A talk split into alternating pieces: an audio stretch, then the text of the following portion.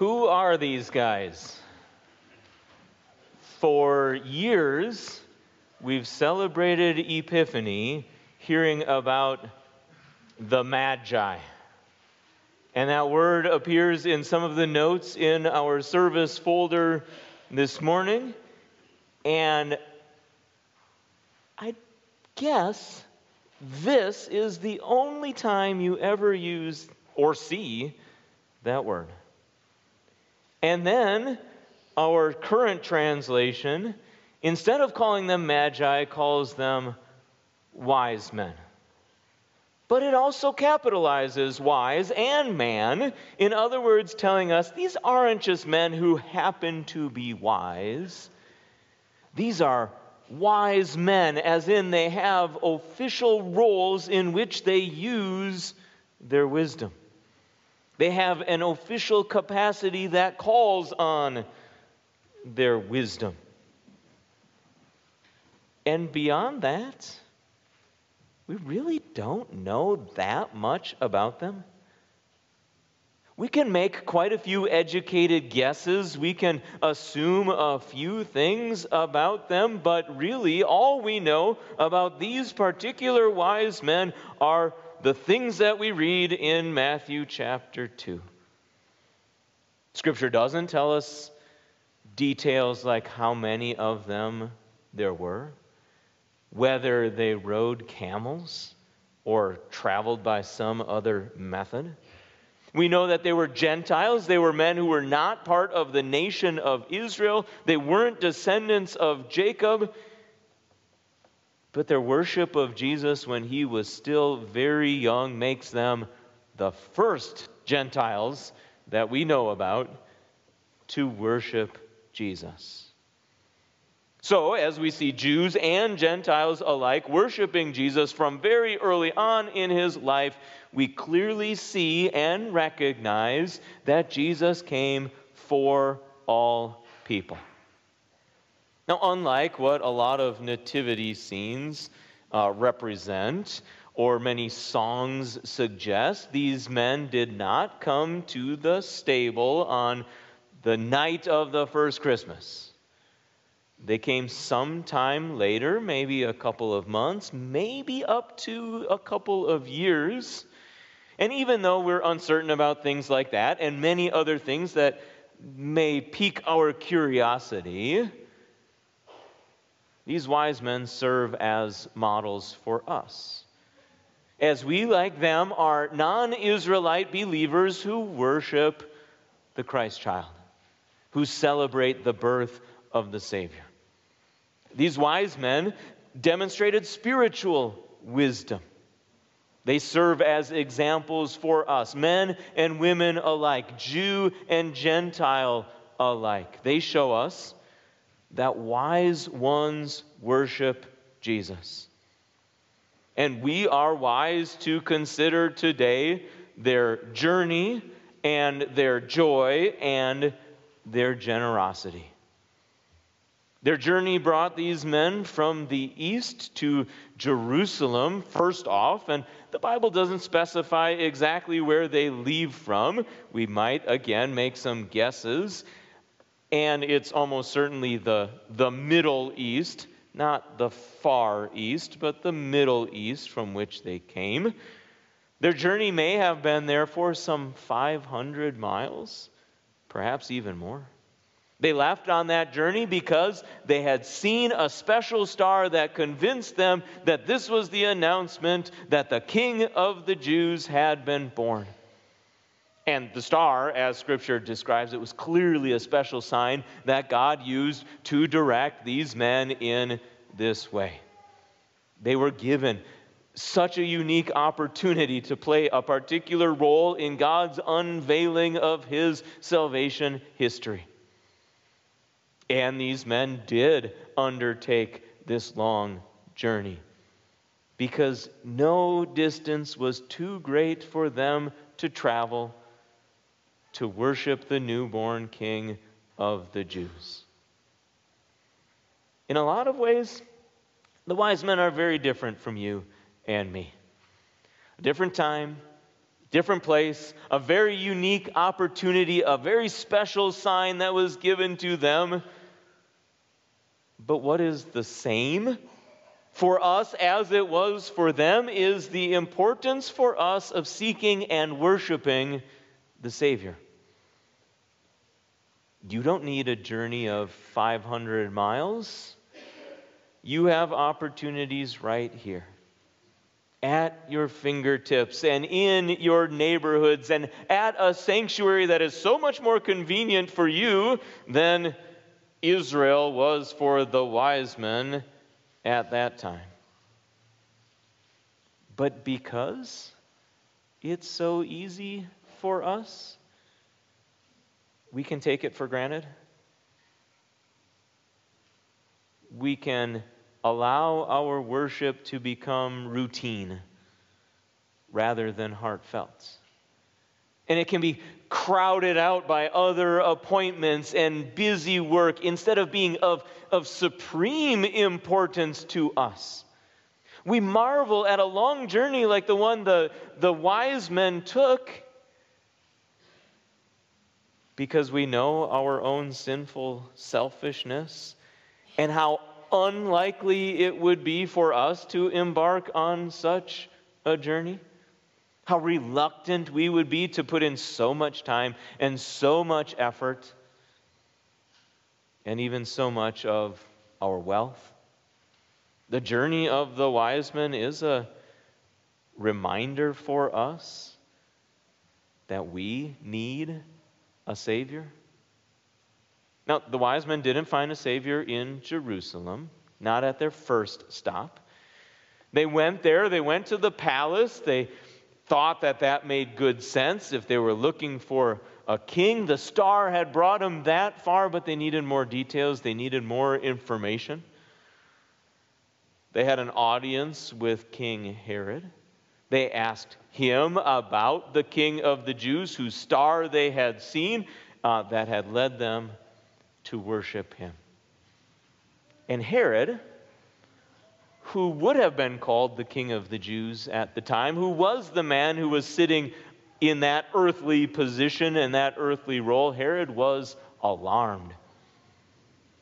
This was a ruthless king, a, a politician who would stop at nothing to pursue his own interests and his own power and his own strength protect his position. He had, he had murdered family members to protect his throne.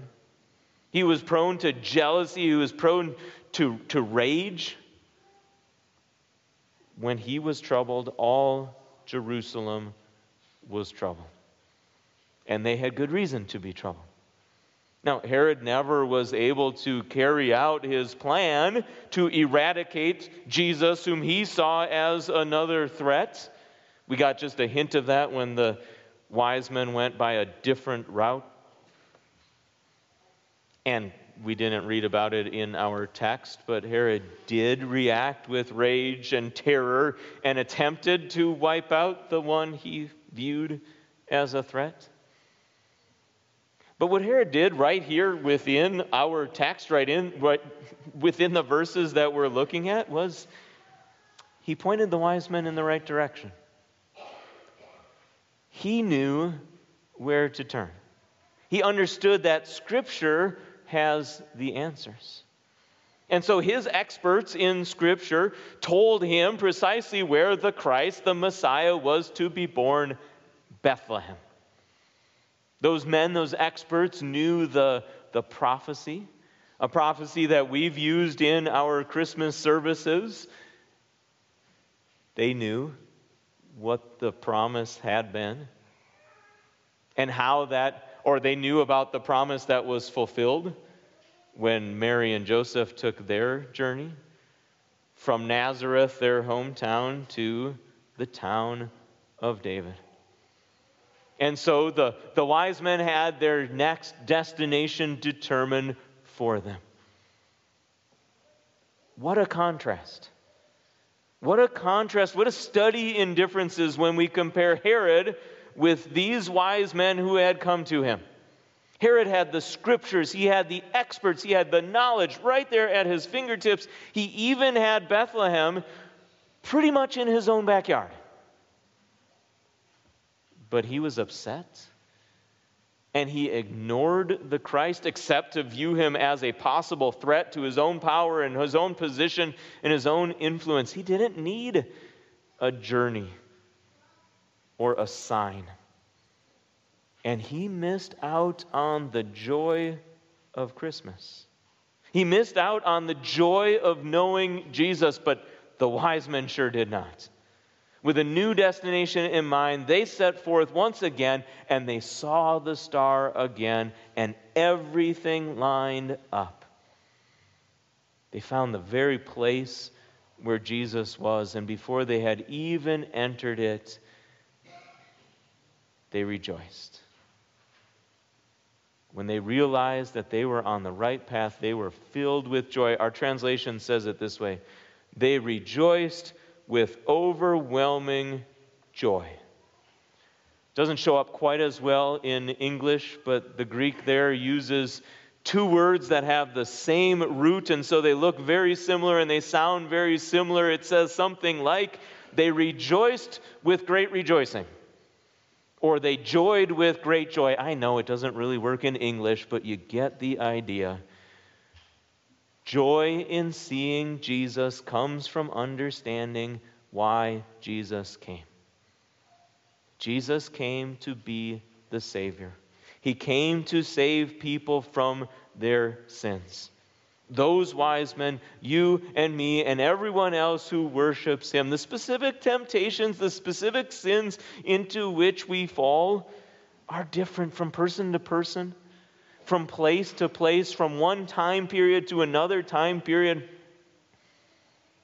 But the concept is the same. We were born as rebels against God. We were born with sinful hearts, selfish hearts, hearts that were full of the same evil motives like Herod puts on display in the account in front of us. We would serve our own power and our own interests and our own fame and our own glory until God calls us out of that darkness and into his wonderful light. Or to say it differently, like our second reading says it brings us from death to life. God, through Jesus, rescues us from the hell and the destruction that we deserve in our sins, and it gives us instead the eternal joys of heaven. And if the eternal joys of heaven are ours, and we know that right now, how can our reaction be anything but joy? And our joy shows itself in generosity. The generosity of the wise men is legendary. Rich gifts fit for a king gold and frankincense and myrrh. These were lavish gifts from joyful hearts. And God offers us opportunities for just such generosity. The offerings that we give are an obvious parallel to the gifts of the wise men. And lavish offerings serve the needs of others and serve the sharing of the gospel. They're truly gifts to Jesus. And we can be generous in other ways as well. We can be generous with our time. We can be generous with the talents that God has given to us. Generosity is an attitude of giving rather than holding or hoarding. It's an attitude of seeking to serve rather than to be served. It is a tangible way that joyful believers express their joy and their love and their thankfulness. It's a way that we can be like those wise men. And all of it in our lives, just as in theirs, is a result of the good news of great joy. It's a result of the grace of God, His undeserved love, and it is for all people, whether Jew or Gentile or any other categories we could imagine. Now, so we don't get the wrong idea, it's worth reminding ourselves that the wise men were not believers because they were so wise. They didn't come to the conclusions they did, they didn't make the decisions that they made because of their wisdom, that they were smarter than somebody else, or more powerful, or richer, or any of those things. They came because God led them. They came because God called them. And God changed their hearts so that they would follow Him and they would come and worship Jesus. And worship Him they did in their journey and in their joy and in their generosity. God had made them wise spiritually. God had made them wise for salvation. And He's done the same for you and for me. Thanks be to God for His good news of great joy that is for all people. Thanks be to God that He has led us to know and to believe that wise ones worship Jesus. Amen.